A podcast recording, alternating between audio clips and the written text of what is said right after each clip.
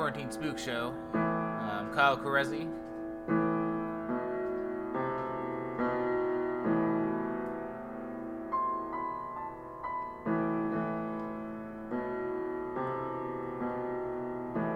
There's a storm brewing this weekend.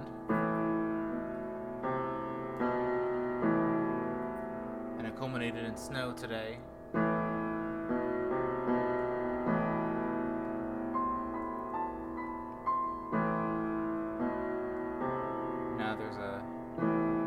Fire happening.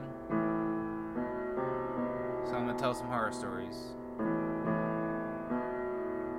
All the horror stories I'm gonna tell are gonna be improvised. I'm gonna pull some horror story titles from my hat and then make them up from there.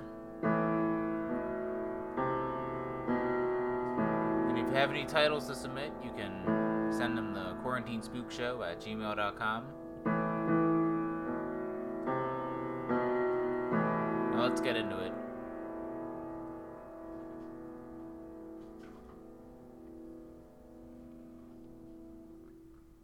This first story is called Amphora.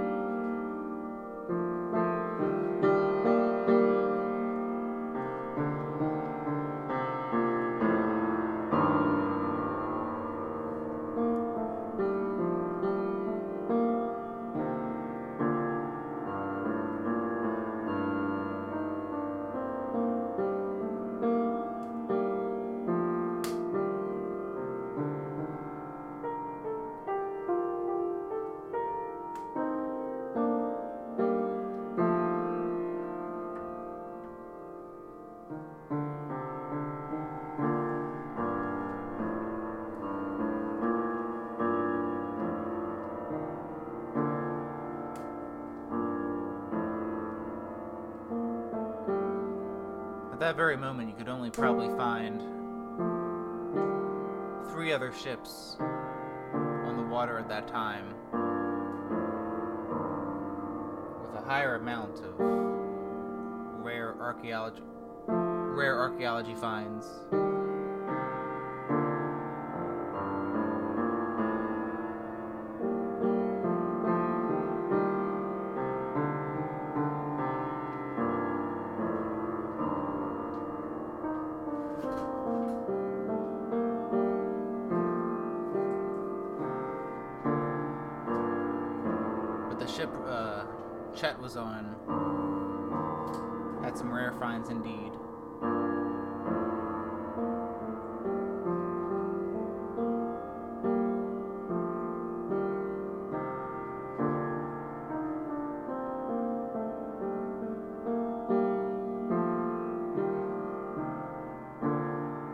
Things on the ship were uh, artifacts from India. Some that were recovered from. Uh, they were recovered before Aryan and Muslim invasions from centuries past.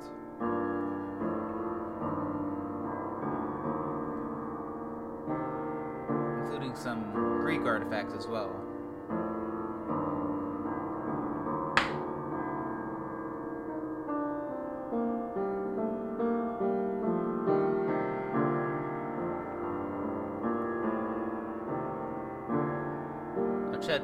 Archaeologist, he during the trek to the Canadian Museum, he liked to roam the docks and roam the cargo and pull stuff out just to have a look at some of the artifacts.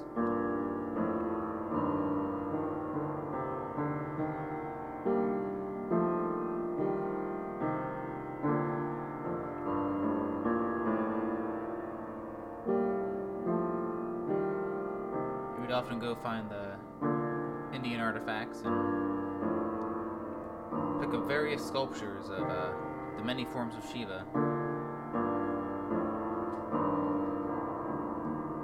And how they've been interpreted uh, throughout the centuries.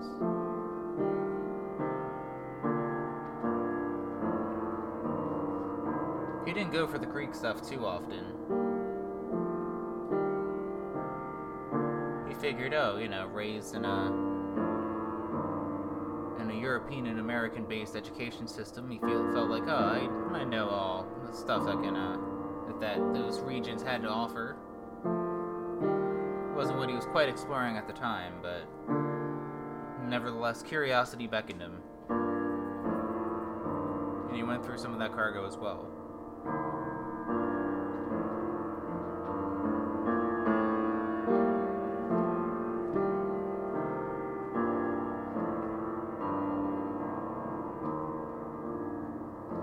Worth noting that he's not he wasn't allowed to rifle through this cargo. But still he had a crowbar and didn't stop him from peeling open the crates and just rummaging through them.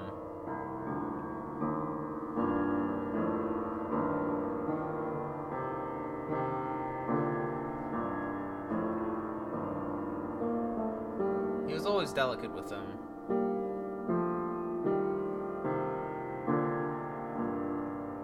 Once heard rumors about a uh, Egyptian mummy specialist uh, taking pieces of bandage and appendages from a body that uh, they were inspecting. No, he didn't have quite a distorted or twisted fascination of that sort, just a pure admiration. Or that's how he saw it.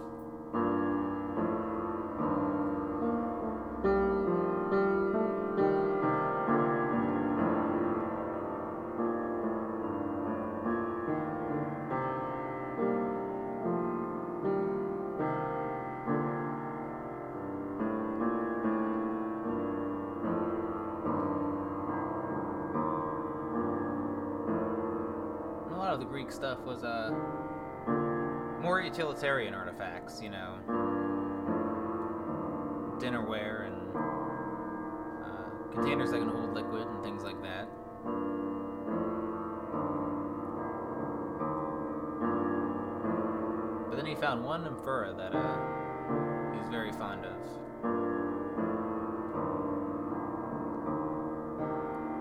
It had really tightly fastened handles on it and there were images on images on it as, as if it was telling a story. This wasn't an artifact he found or he researched, so he didn't know what the story was. He had some guesses, but he, he thought he was better off just asking a, an expert or someone who's known to the region.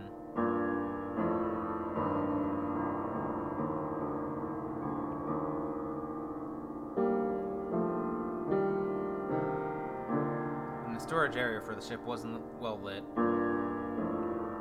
So I wanted to take the artifact out and uh, inspect it a little bit with a flashlight.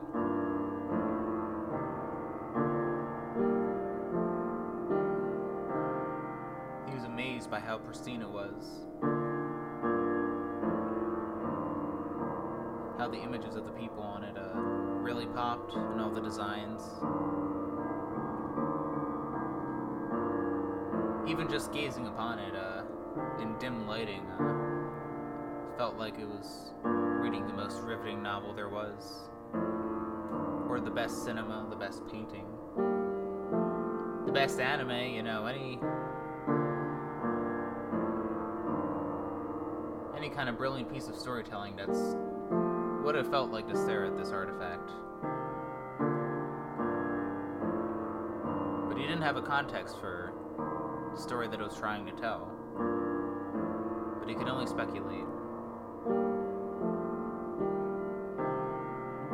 Saw a trail of people in the artifact, uh, both giving gifts and fighting. He didn't know what came first, since both images were circular.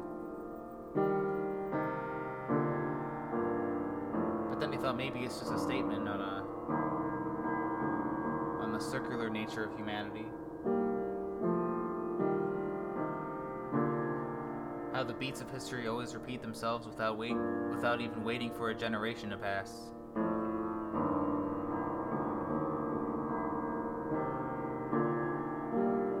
He was riveted by the artifact, enough to remind him of why he got into archaeology and anthropology in the first place.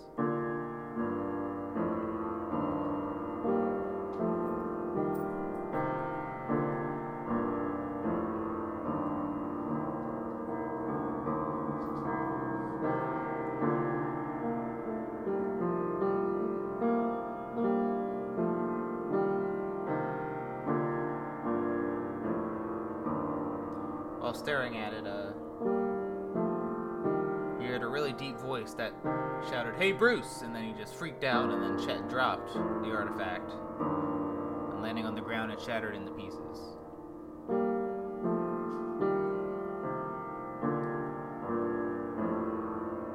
The clash was loud, but he didn't hear anything else after that. Person who said the voice was someone who was shouting something on the ship. Probably calling to someone else, looking for someone else. A scenario that had nothing to do with him, but nonetheless. He still had the broken Amphora to deal with.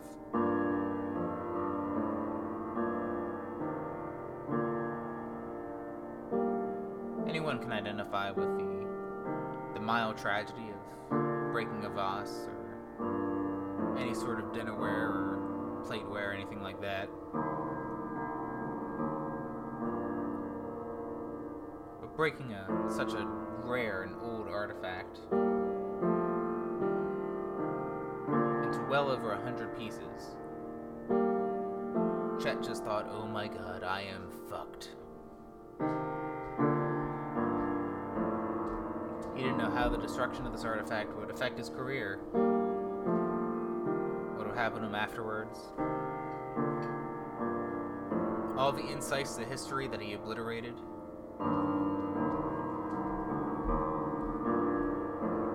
He was getting nervous, paranoid. But then he thought, uh, maybe I can fix it. Maybe I can fix it.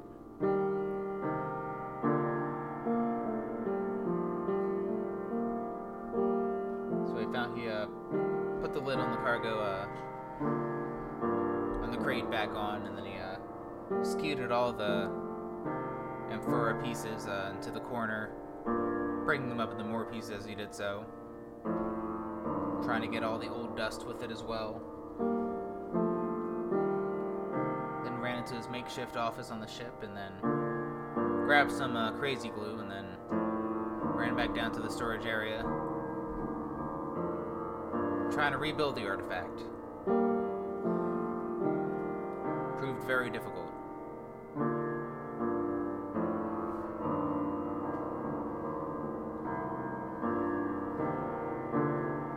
Think about the think it think of it as like trying to solve a 5000 piece jigsaw puzzle when you've been awake for a 4 day straight. That's what it felt that's what it felt like to Chet to repair this artifact. To bring it back to its former glory.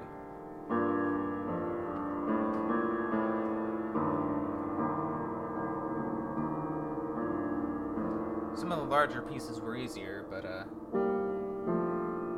for the smaller pieces and crumbles, uh, he had to, he really had to, really just had to wing it pretty much. The crazy glue was getting really clumpy, and all those clumps were reflected in the final product.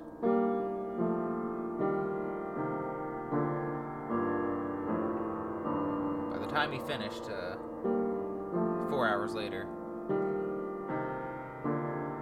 the was just like this weird, misshapen thing. His main goal was to make sure that he glued it in a way that it would still hold water and liquid, so that no one would know it was broken.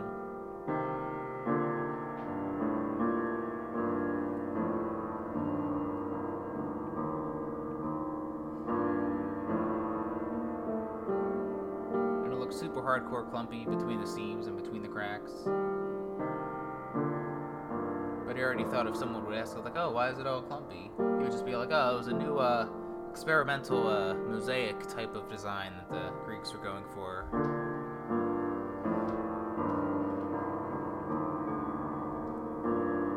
His main concern that the uh, pictorial images on the uh, artifact were all like uh, mushed up and cluttered and much more abstract. It didn't make it make didn't make the same sense that it used to.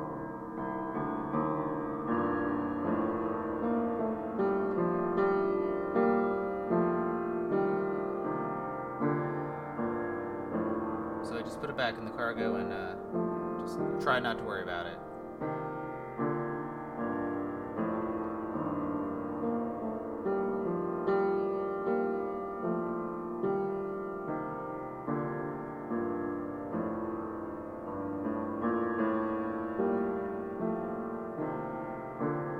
Eventually, the archaeologists and the museum curators uh, eventually arrived at the uh, the Montreal Museum of Archaeology, a totally real museum. They were unlo- uh, unloading the cargo. Uh, a lot of the Indian artifacts and some of the Greek artifacts.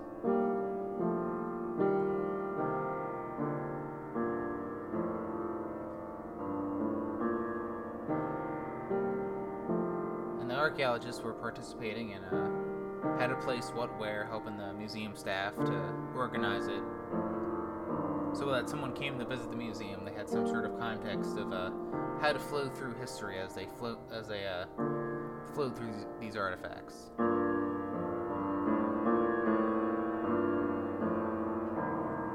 Chet tried to keep the uh, close to him, you know.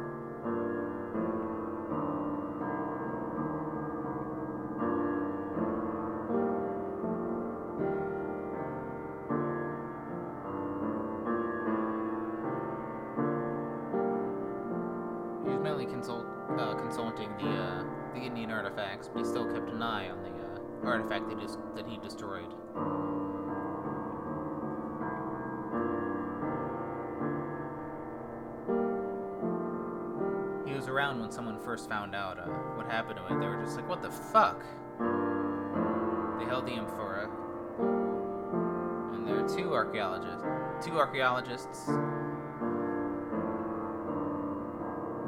both specialize in ancient Greece, uh, observing it. One of them said, This is totally fucked. Who did this? And the other one said, What are you talking about? This is a masterpiece. What the fuck do you mean it's a masterpiece? Well, look of it. Can't you tell that it's a, an experimental type of mosaic design that the Greeks were going for? Ugh, they were so brilliant. No, man, it looked like someone really just like dropped it and did a shitty job putting it back together.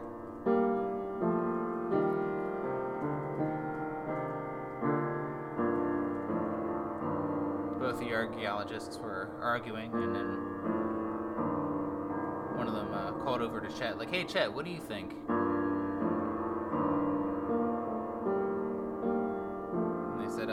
Not. We know it's not like your specialty, but like, what do you think of this uh, amphora right here?" And then Chet said, uh, uh, I don't know, looks looks fine to me. And then one of the archaeo- archaeologists said, Yeah, I told you, it's like a, it's brilliant, it's a masterpiece, it's really cool.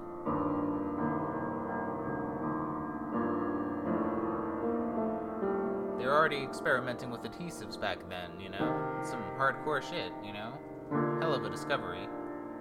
And I'm sure some form of adhesive, adhesive, adhesives were around, but you know, it's still really cool. And then the archaeologist that thought it was totally fucked was just like, I don't know, man. Just like, look at it. You see this? You see this? You, these uh, pictures here?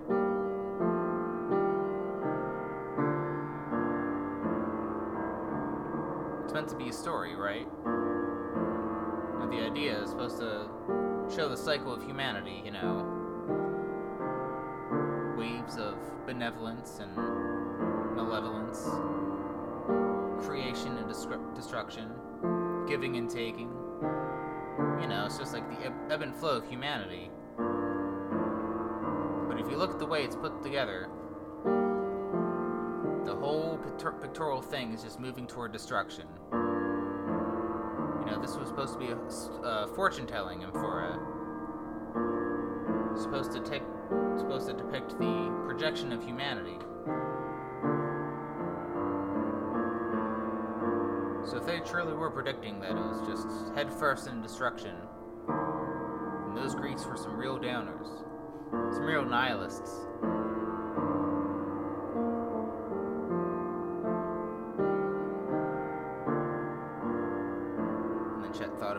Was like, "Oh, you don't really uh, believe in that stuff, do you?" And then the Greek archae- archaeologist said, Well, you know, why do you think I'm into this stuff, you know?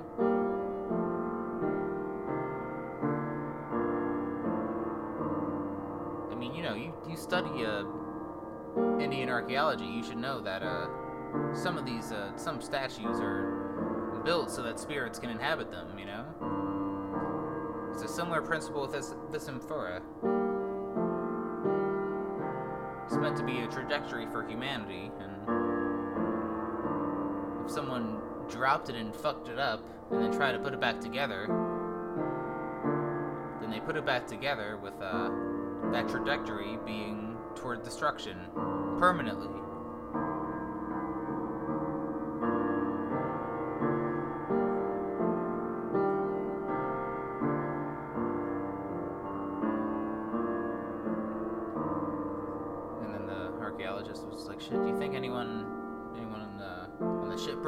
Something, on the way over?" And then Chet cleared his cleared his throat, and it was just like, uh, some guy named Bruce, I think, was on the ship, kind of lurking around down there.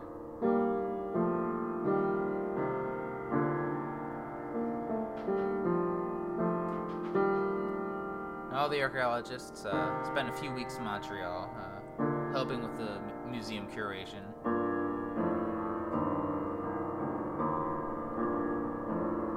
Eventually, there was a brief investigation on what happened to the um, amphora.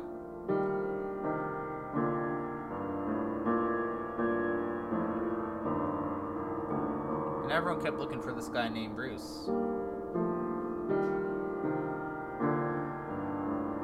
But no one could find him.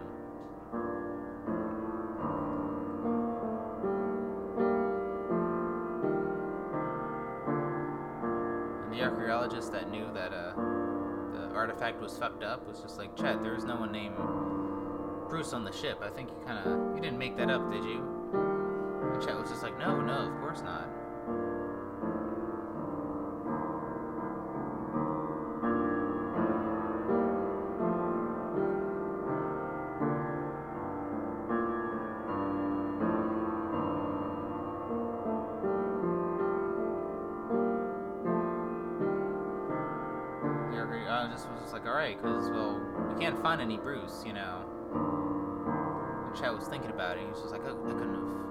Possibly just heard that out of the blue, could I have?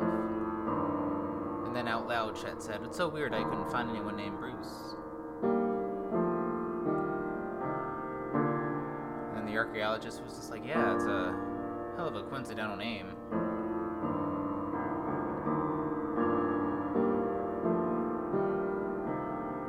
And then Chet was just like, oh, why is that?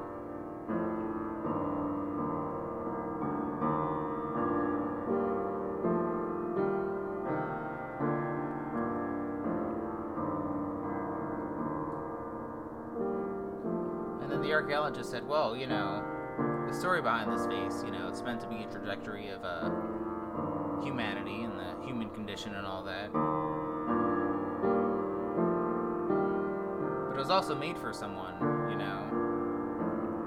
Not only was it supposed to be a fortune telling thing, but it was also meant to harmonize with other spirits, you know. At the time there was one evil spirit named Bruce that would kind of lurk around and like possess stones and statues and whatnot, and cause a lot of ailments. Apparently, it was someone who died who was actually named Brutus, but you know, who's to say specifically?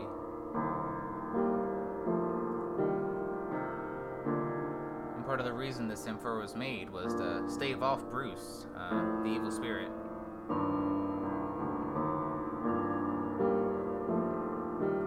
Because Bruce was dedicated to destruction and evil, but you know, with this amphora, it's just a since it was just a pure uh, trajectory of humanity, both the good and the bad. Bruce couldn't touch it. He couldn't inhabit it, so to speak, this new interpretation of the amphora, you know, Bruce could totally come by and just, you know, totally possess it and fuck shit up, you know, all that jazz. And Chet was just like, all that jazz? And the archaeologist said, yeah, all that jazz.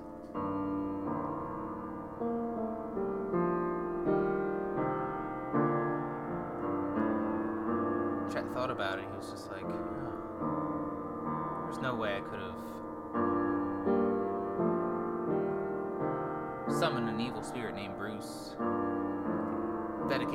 destruction of humanity."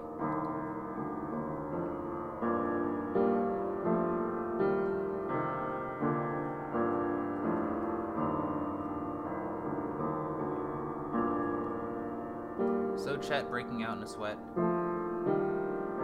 went back to his hotel room and was staying in Montreal.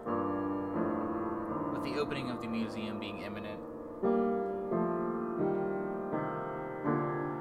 saw a little note in his hotel room and a bouquet of flowers. And he read the note and it said, Hey bud, I'm gonna fuck shit up for everyone. Thank you, Bruce. And Chet was just like, um, okay. And then he looked at the flowers and they were some really nice lilacs.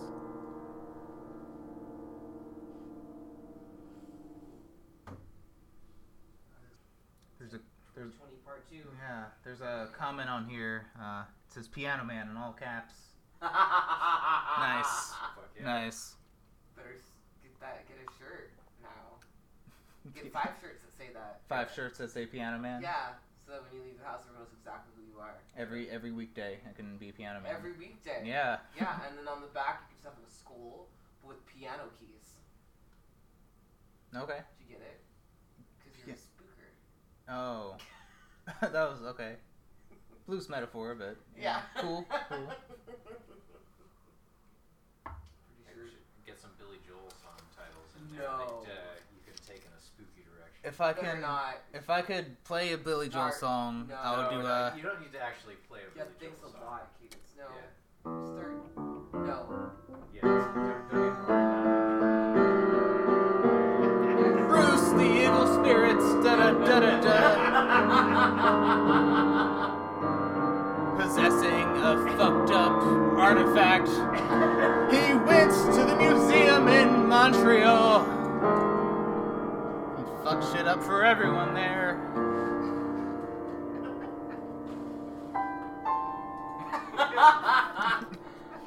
you know, I don't remember Billy Joel sounding like that. No, that's an improvement. Yeah, I yeah, I think Billy jo- I Joel's would buy your album though. I think Billy Joel songs are great if you just replace all lyrics with like some fucked up shit. I sense a, I, I sense a Spook Show album coming. The more you talk. I, yeah.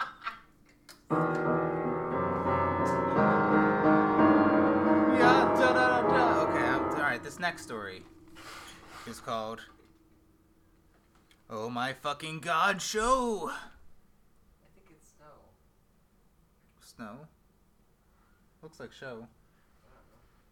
Oh, oh my fucking God show. know. you do what you want with it. You're the.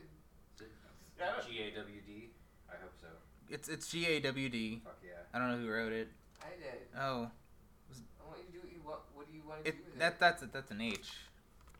Your mom's an H. No, she's not. Sorry, Lauren. I love you. Didn't mean it. I don't even know what that means.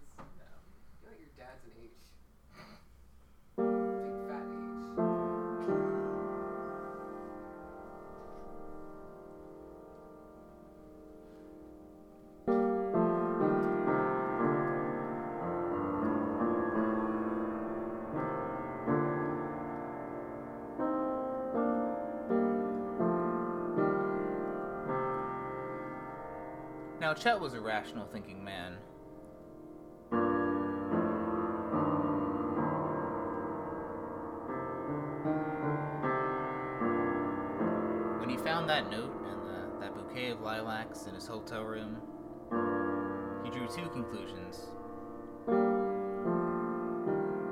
One, he accidentally summoned the an evil Greek spirit named Bruce by breaking an amphora and sloppily building it back up with crazy glue. And Bruce, the evil spirit, was uh, grateful for it and left some nice flowers and a nice note and very nice handwriting. Or someone named Bruce had a crush on him. And then the third option of it could be both.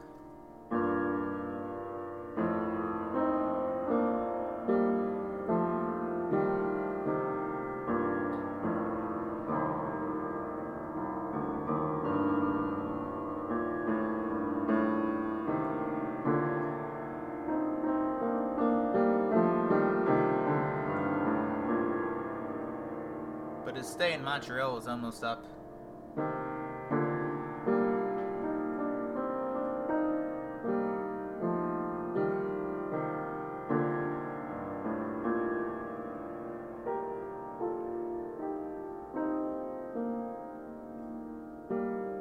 And the unveiling of all the artifacts that came over to the Montreal Museum of Archaeology was was coming forth, and was gonna go to the premiere, uh, the unveiling for it.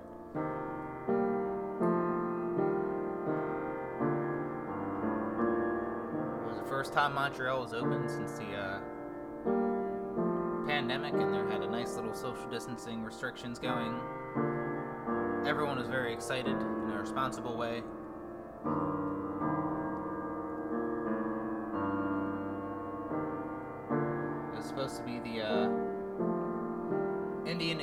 Artifact show, but uh, all Chet Chet could think that it was just the Oh My Fucking God show.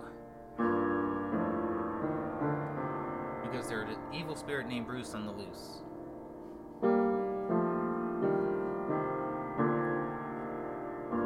Chet had to find a way to somehow capture uh, Loose Bruce.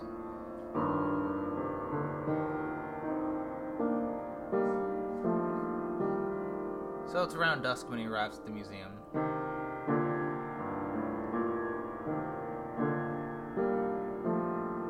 And the archaeologist who knew that the amphora was totally fucked, uh, named Damien, uh, Chet came up to him and was just like, Damien, uh, so tell me more about the amphora. Uh, what do you what do you know about uh, Bruce? And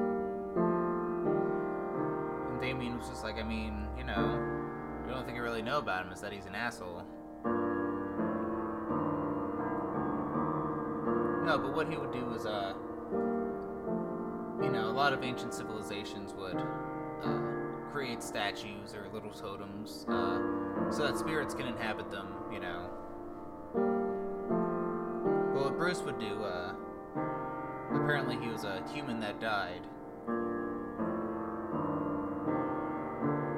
And he would try to roam the earth and seize, uh, devout statues and try to trying to take the opportunity from spirits to inhabit them.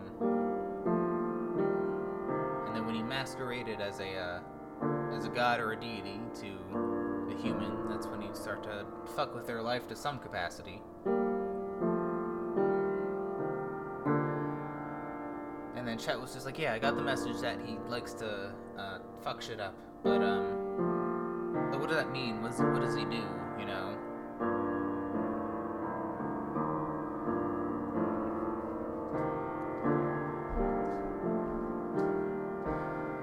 And then Damien shrugged. He's just like, "Well, I don't know. I don't specialize in uh, Bruce, Chet. You know."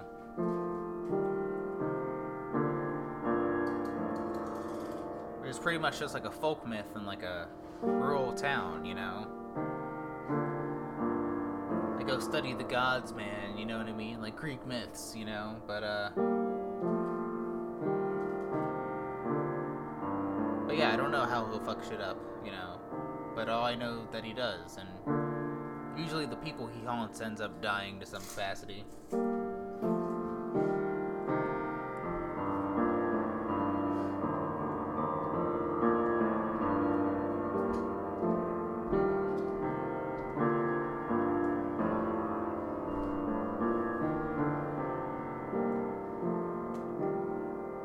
Show picked up. Everyone was having a good time looking at the artifacts,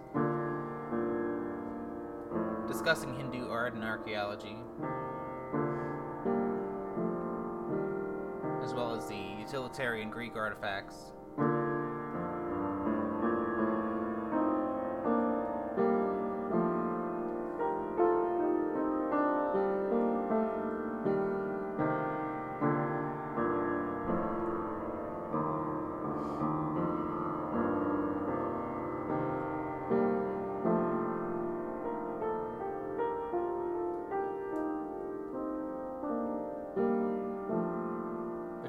Kept staring at the amphora.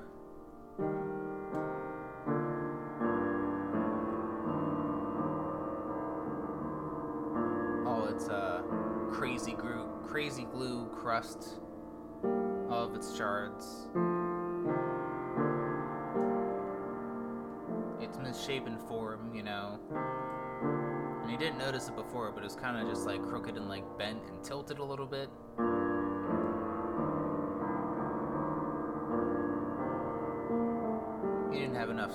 Time to test it with liquid, but he was sure that there was a leak somewhere there.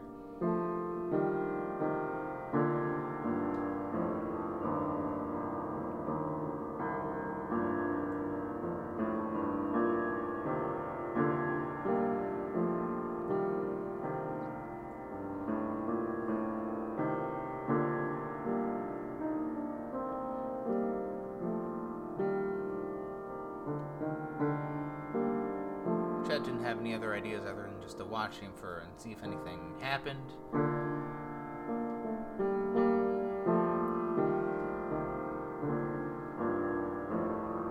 And then he saw one guy just kind of stare at it for a while.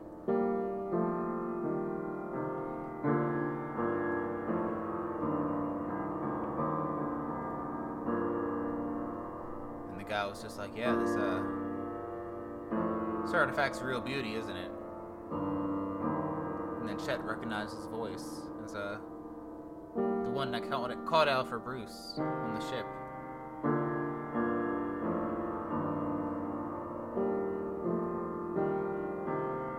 Was just like, "Hey, you heard of the uh, the demon box?" And uh, Chet was just like, uh, "No, I don't think so." And the guy was just like, "Yeah, yeah, it's like a it's a box that uh, has a demon trap inside." And, touches it, you know, a lot of crazy shit happens to them, where some disasters and whatnot, you know, you know, real crazy shit, a lot of fucked up shit. And then Chet was just like, uh huh, you know, you were on the, you were on the ship that brought the artifacts to the Canadian shore.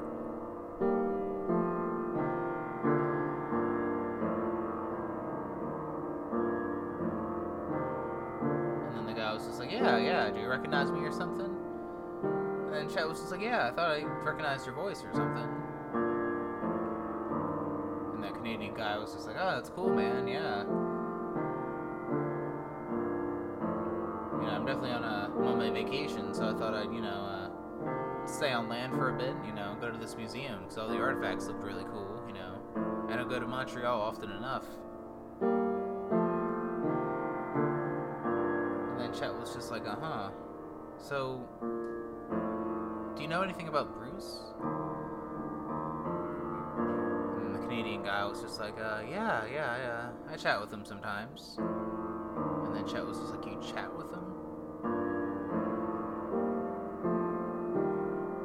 And then the guy was just like, yeah, yeah, you know. He really just wants to fuck shit up all the time, you know? I really dig it. I really vibe with his energy, you know?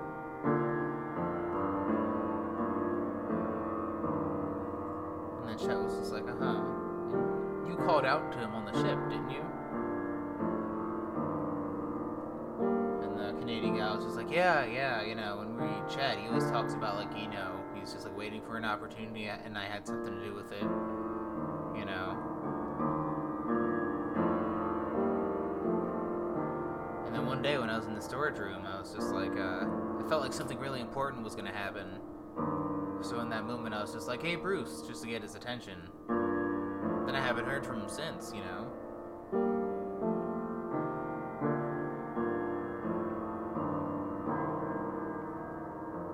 And then Chet was just like, oh, huh. And then the Canadian guy was just like, huh, well, you know, do you hear from him at all? And then Chet was just like, ah, I don't, I, I, I got a, I got a note from him and some flowers. And then the Canadian guy was just like, oh, seriously? And then Chet was just like, yeah. And then the Canadian guy was just like, ah, bro, I think he likes you. And then Chet was just like, what do, what do you mean? And the Canadian guy was just like, I don't know, you probably uh, got a vessel for him or something, so he can uh, have more in contact with uh, earthly matters, you know. Probably was kind of infatuated with you after that, you know, bro. I think he likes you, you know.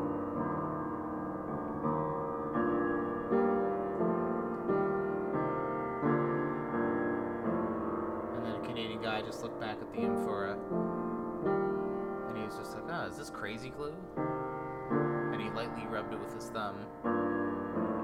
And then Chet was just like, "Hey, wait a minute. Can you just like tell me more about Bruce?"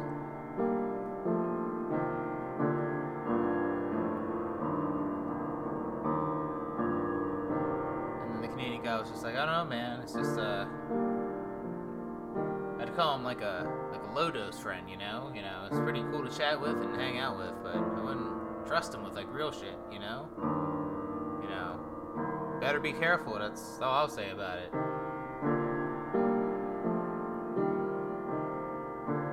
Then the Canadian guy went off and looked at other artifacts. Now at the museum, there wasn't any music playing. But then they started to play music, and uh, they started to play Piano Man. And Chet was just like, "Oh, well, I guess I kind of like this song." Didn't really think much of it, you know. It's Piano Man. A lot of people have heard it uh, millions of times and what whatnot.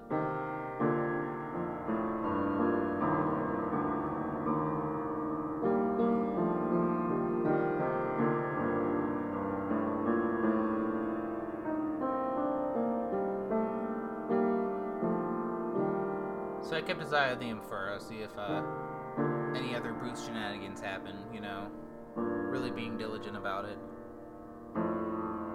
But he's listening to the music and Piano Man comes on again. And the chat was it's so weird. Didn't this song already play?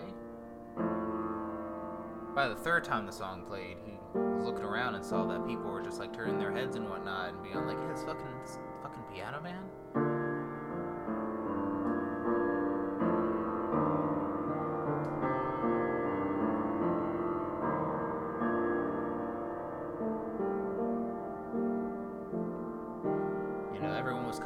Lot with coping with a lot during the pandemic but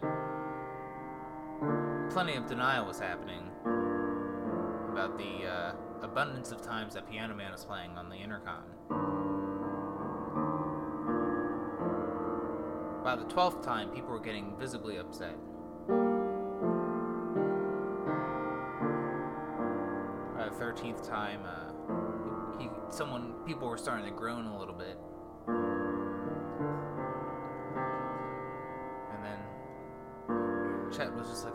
this must be the work of Bruce, the evil Greek spirit. He said he was gonna do some fucked up shit, and this this shit sounds pretty fucked up. Twenty times in, people started to scream. People were trying to scream so loud just to drown out Piano Man and Billy Joel's vocals.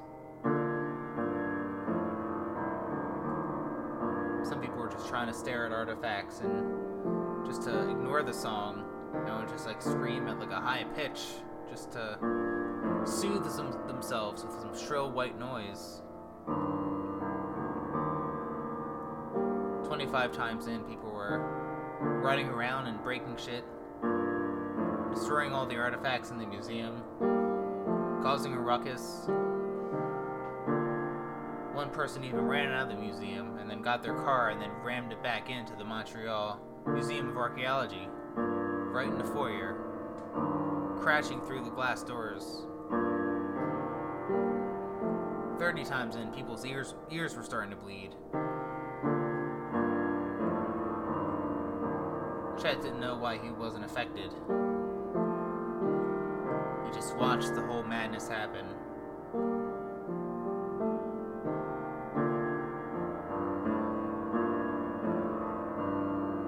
40 times in, everyone was dead. Except for Chet.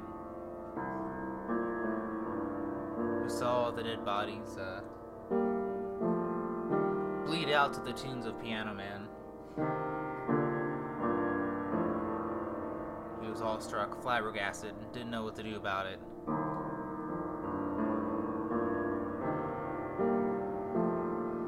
In awe and disgust, the only thing he thought to do was to grab the amphora and just walk out of the museum.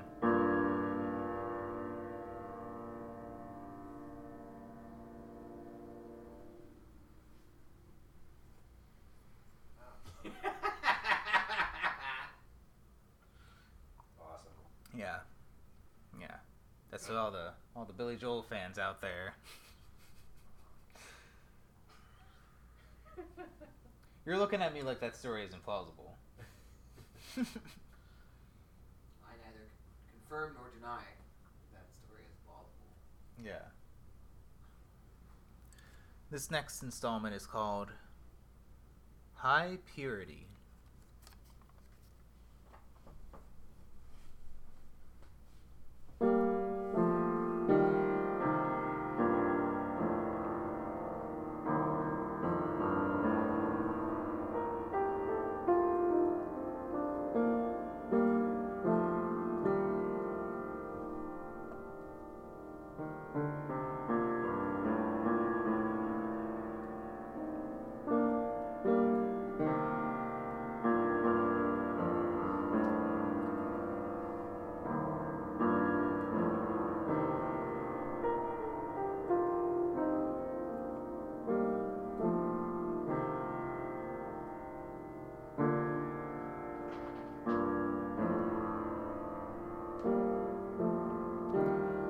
Chet was never a religious man. But after he witnessed what the what is historically called uh, the Piano Man Massacre, he decided to start the Church of Bruce.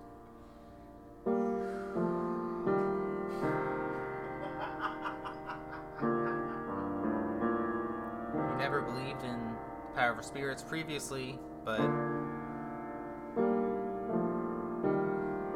obviously Bruce was a force to be reckoned with.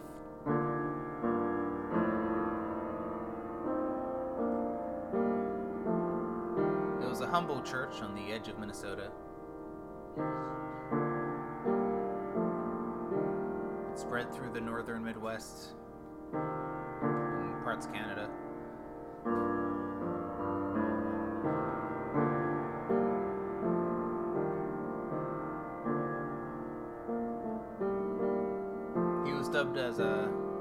Dubbed as the Pope of Bruce.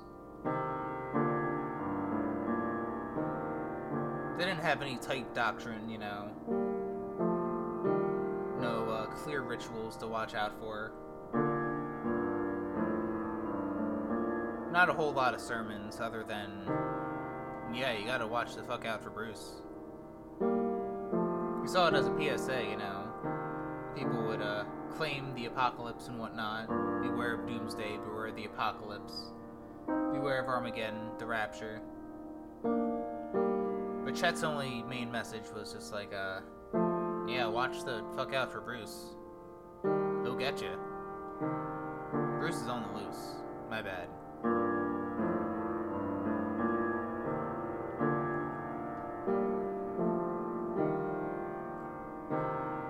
He spent all of his life, life savings to uh, buy a church and then made that his home. And would host uh, the mainline service, sermons there. Got to the point where uh, the religion was so popular, or the cult was so popular, that they would have like outdoor sermons because people would just like bleed through and travel all throughout the northern Midwest and parts of Canada to visit.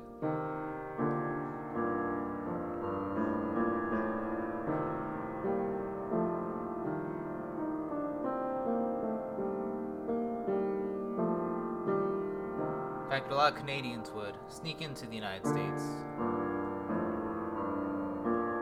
Just to, or rather, they'd go to the United States to go to the sermon and then have to sneak back into Canada because, you know, the pandemic.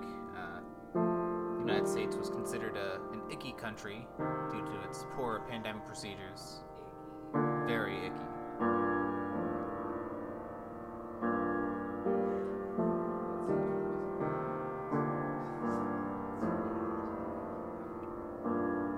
Chet found it very difficult to host a, an, an international uh, religion and cult uh, from an icky country, but he made it work. You know, people were devoted enough. But anyway, in his church house, uh, when he wasn't hosting sermons, he just uh, had like paintball, gunfights, and stuff. It's a big church, you gotta do something, you know? But he'd have the amphora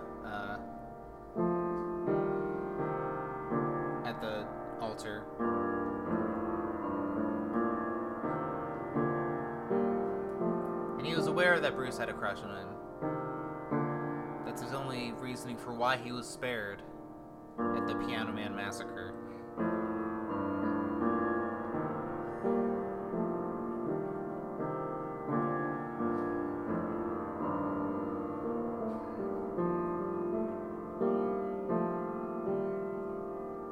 Chet would try to take naps next to the amphora. What he would do, he was uh, he would hold both handles, try to feel Bruce's spirit, go to sleep, and then try to have conversations with Bruce. Sometimes Bruce would come. Uh, sometimes Bruce would uh, inspire other people to send him flowers. But he was finding uh, the more sermons he had, as uh, patrons came, Chet gifts on behalf of on behalf of Bruce, and he wasn't sure if Bruce was actually manipulating them to give Chet gifts, or if they were just like super into Bruce and just wanted to devote themselves to the religion. He couldn't tell anymore.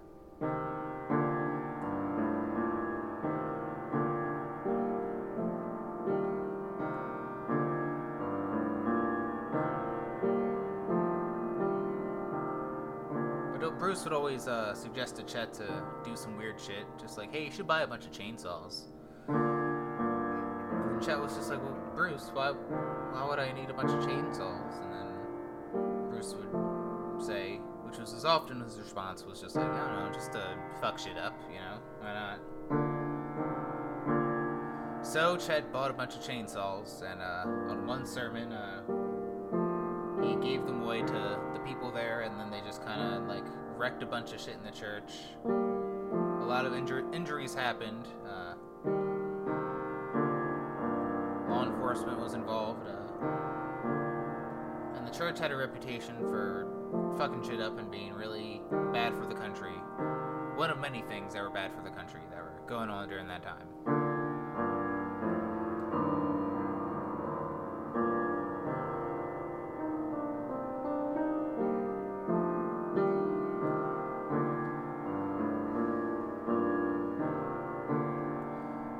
Eventually, Chet started a ritual of uh, bestowing communion from the uh, amphora.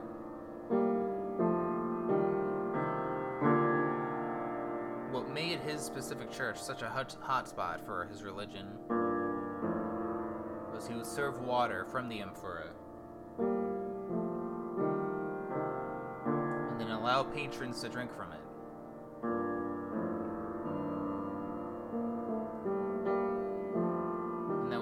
Happen is that they'd go to their homes in the Midwest or parts of Canada. And then Bruce would tempor- temporarily possess them, uh, long enough for them to do fuck up shit, fucked up shit.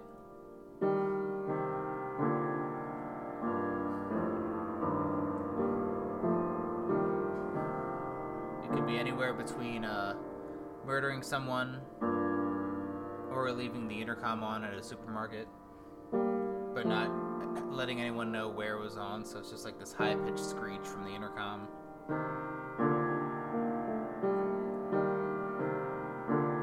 Cutting the brakes in random cars, you know. Real weird shit. It was a very steady but very stable growth of chaos and destruction. Bruce once said to Chet, like, see, this is all I ever wanted. Just just to fuck shit up. And then Chet was just like, ah, yeah, I know, I know.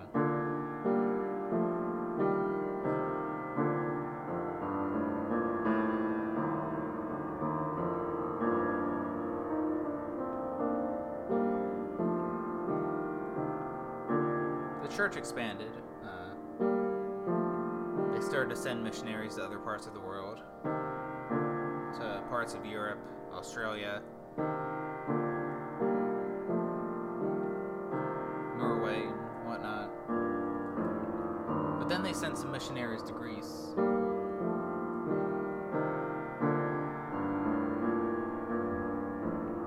And some people there knew about the, the Bruce story. And they were just like, no, we don't want anything to do with Bruce. You know, keep him, keep them in America. Like, we don't keep them in Canada. You know, just don't bring them over here. He's been fucking with Greek villages for fucking centuries, if not millennia. Like, we don't want anything to do with Bruce.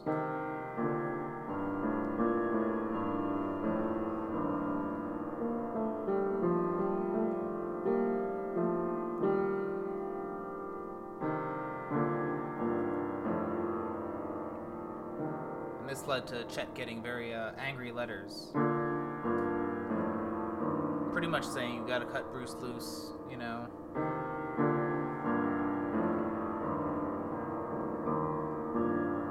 But Chet was in a tricky, pos- tricky position, you know. Part of him wanted to cut Bruce loose because he was uh, an agent for destruction and uh, chaos.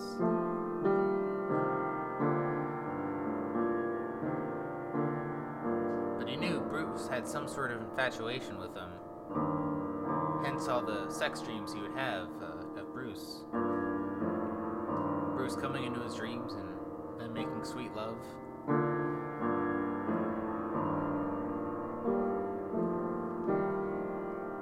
Even though Chet knew that Bruce was a bane on society, he kind of enjoyed being the leader of a cult, you know?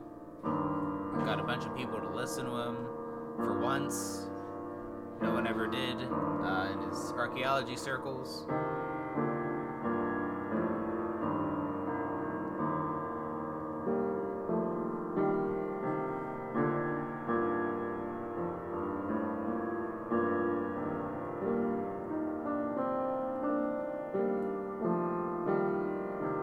He was thinking about it, it's just like, but what banishing Bruce even look like?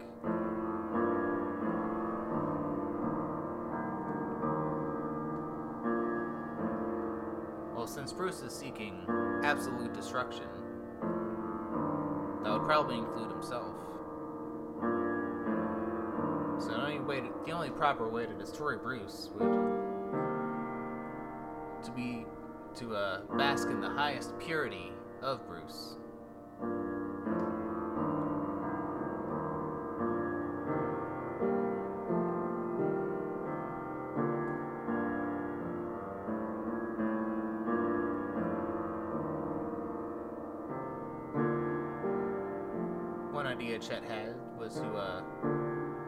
Break the Amphora, the thing that uh, summoned Bruce to begin with, but he thought about it, and that would that would only make Bruce leave the artifact. He could still reappear somewhere else, whether it took a decade or a century. He would return somehow. Because Bruce was loose, you know. He wasn't really picky about what inanimate object he inhabited.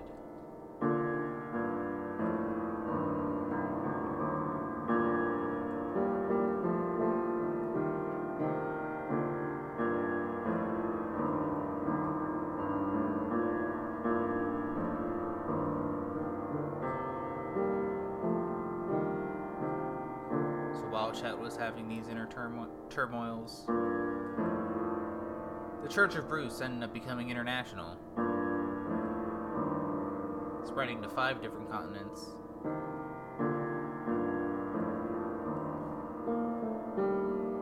People come far and wide. Uh, they completely abandon pandemic procedures to visit the sermon, ser- his visit his sermons, and to witness the Infirma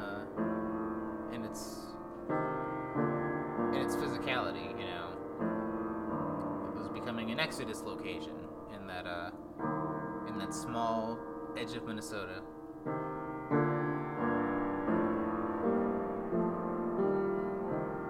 It's getting a bit overwhelming for Chet, you know? He just wanted to look at cool stones and learn a bit about old civilizations and by proxy learning more about himself and the people around him and humanity in general. But now he's just like fucking stuck with Bruce.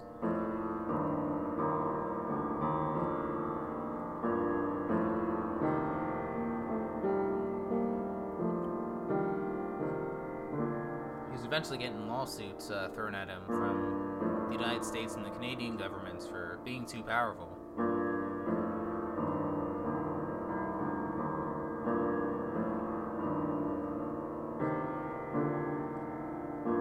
But he was able, he was, but then uh, Chet was able to afford to win these lawsuits. And didn't really have to deal with any laws or anything. His church was a law of its own, and his people abide by it. The laws of Bruce.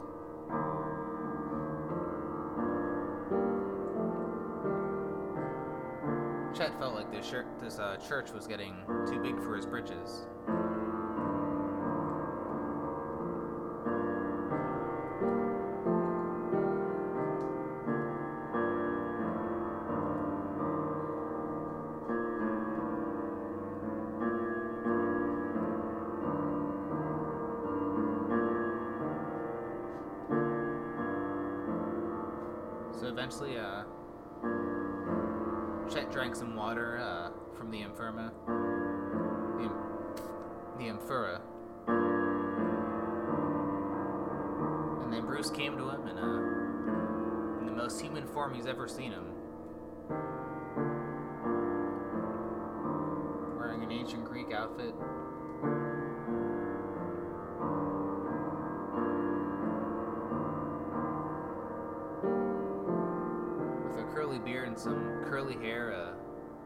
Similar to Bob Ross for some reason.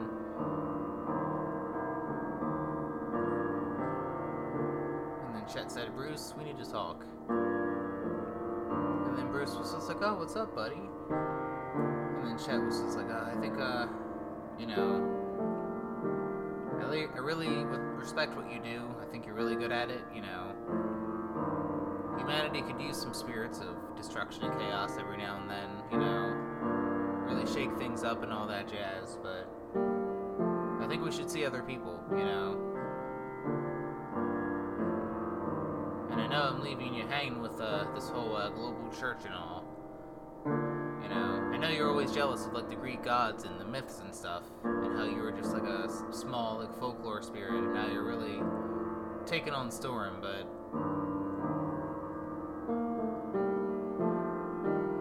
I'm sorry, Bruce. I don't think we can. It's over between us. Bruce looked at him, uh, seemed a bit disturbed and upset. But being a malevolent, semi eternal spirit, he was just like, okay. I understand. I can keep my chin up about it. If you don't want to be part of the Church of Bruce, you can still be part of the Church of Bruce if you want, but if you don't want to lead the sermons or, know, that's okay. And then Chet was just like, no, you don't understand. I'm, I'm gonna, I'm gonna smash the Inferma, and then it's gonna be, you know, in the, it's gonna vanquish the church, and it's gonna be, we're gonna have to find some other uh, deities to possess, or you know, whatever it is you do. It's, it's a bit too big for my britches at this point.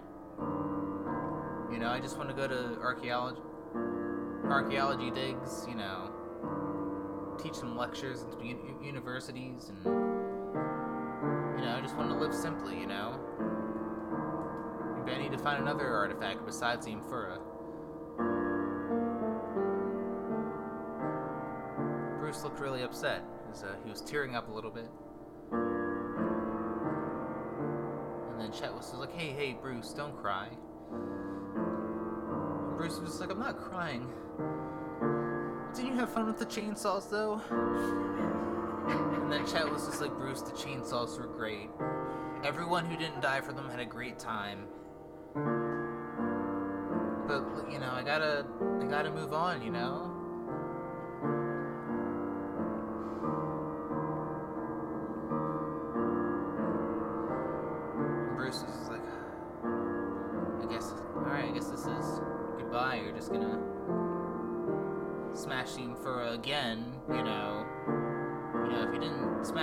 Time, this would have happened. And then Chet was just like, yeah, well, I wouldn't have smashed the Amphora if, like, your, uh, if your lackey didn't shout your name and then spooked me enough to drop it. And then Bruce was just like, well, I guess it's like a chicken and the egg, thi- egg thing of us meeting, huh? And then Chet was just like, well, I guess it is.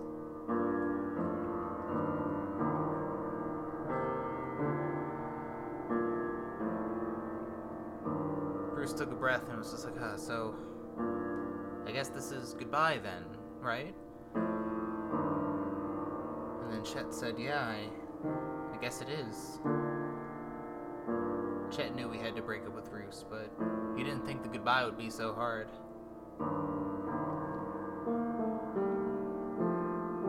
And then Bruce said, Chet, even though you may feel differently about it, but I always love you. And then Chet said, I know. That's what makes this so hard. And then eventually Chet woke up. His mind felt silent the most it's been for a while. He could always feel Bruce's presence somewhere, but it seems like he didn't anymore. He felt like the empty church was much more quiet than it's ever been.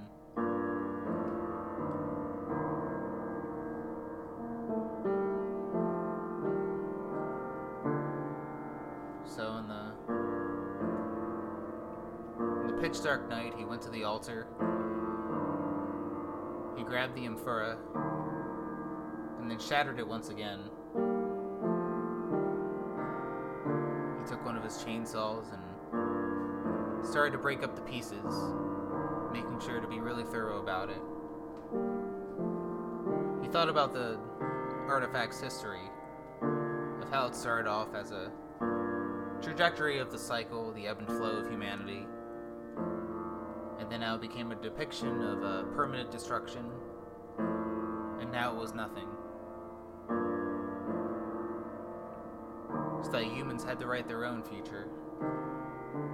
Chet liked this idea, putting fate in the hands of the people who needed it. Maybe there's hope for humanity after all.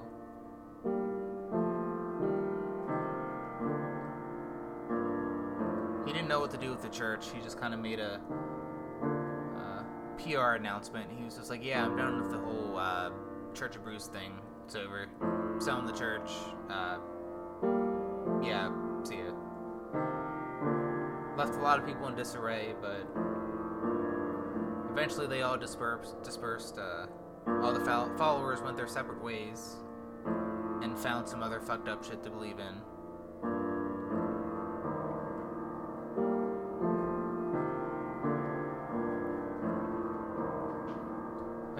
Uh, sold the church and managed to find an archaeology job in uh, Arizona State University. He had a nice, cozy living there. He enjoyed he enjoyed uh, teaching uh, Indian archaeology like he always has. And a lot of the students he taught were really riveted by what he had to say. And it felt good to him, you know? It felt good to be listened to.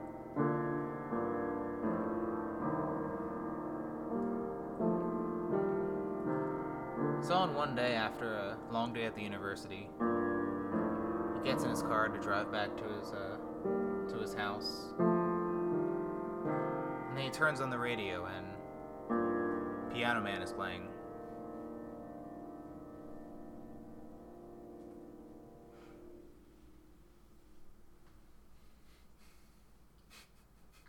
That was beautiful, man. Yeah. Yeah. Yeah.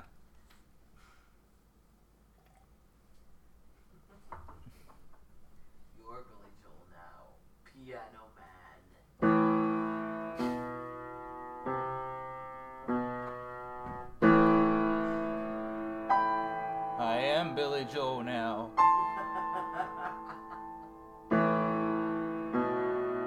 Da da da da. Da. I don't know other songs he does. I've listened to 40 minutes of Billy Joel in a row once, and I don't remember any of those songs.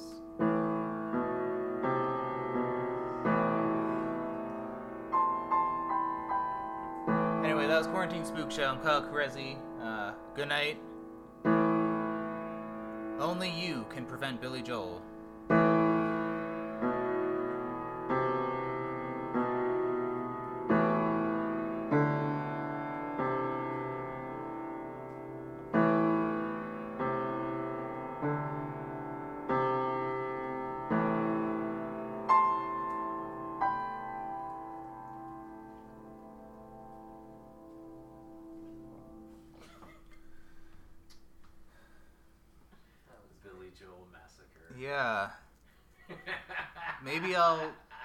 I should learn some Billy Joel songs and do some No. spooks show stories to Billy Joel really- songs. I don't really think that's. It'll be a. Billy Joel episode. I really.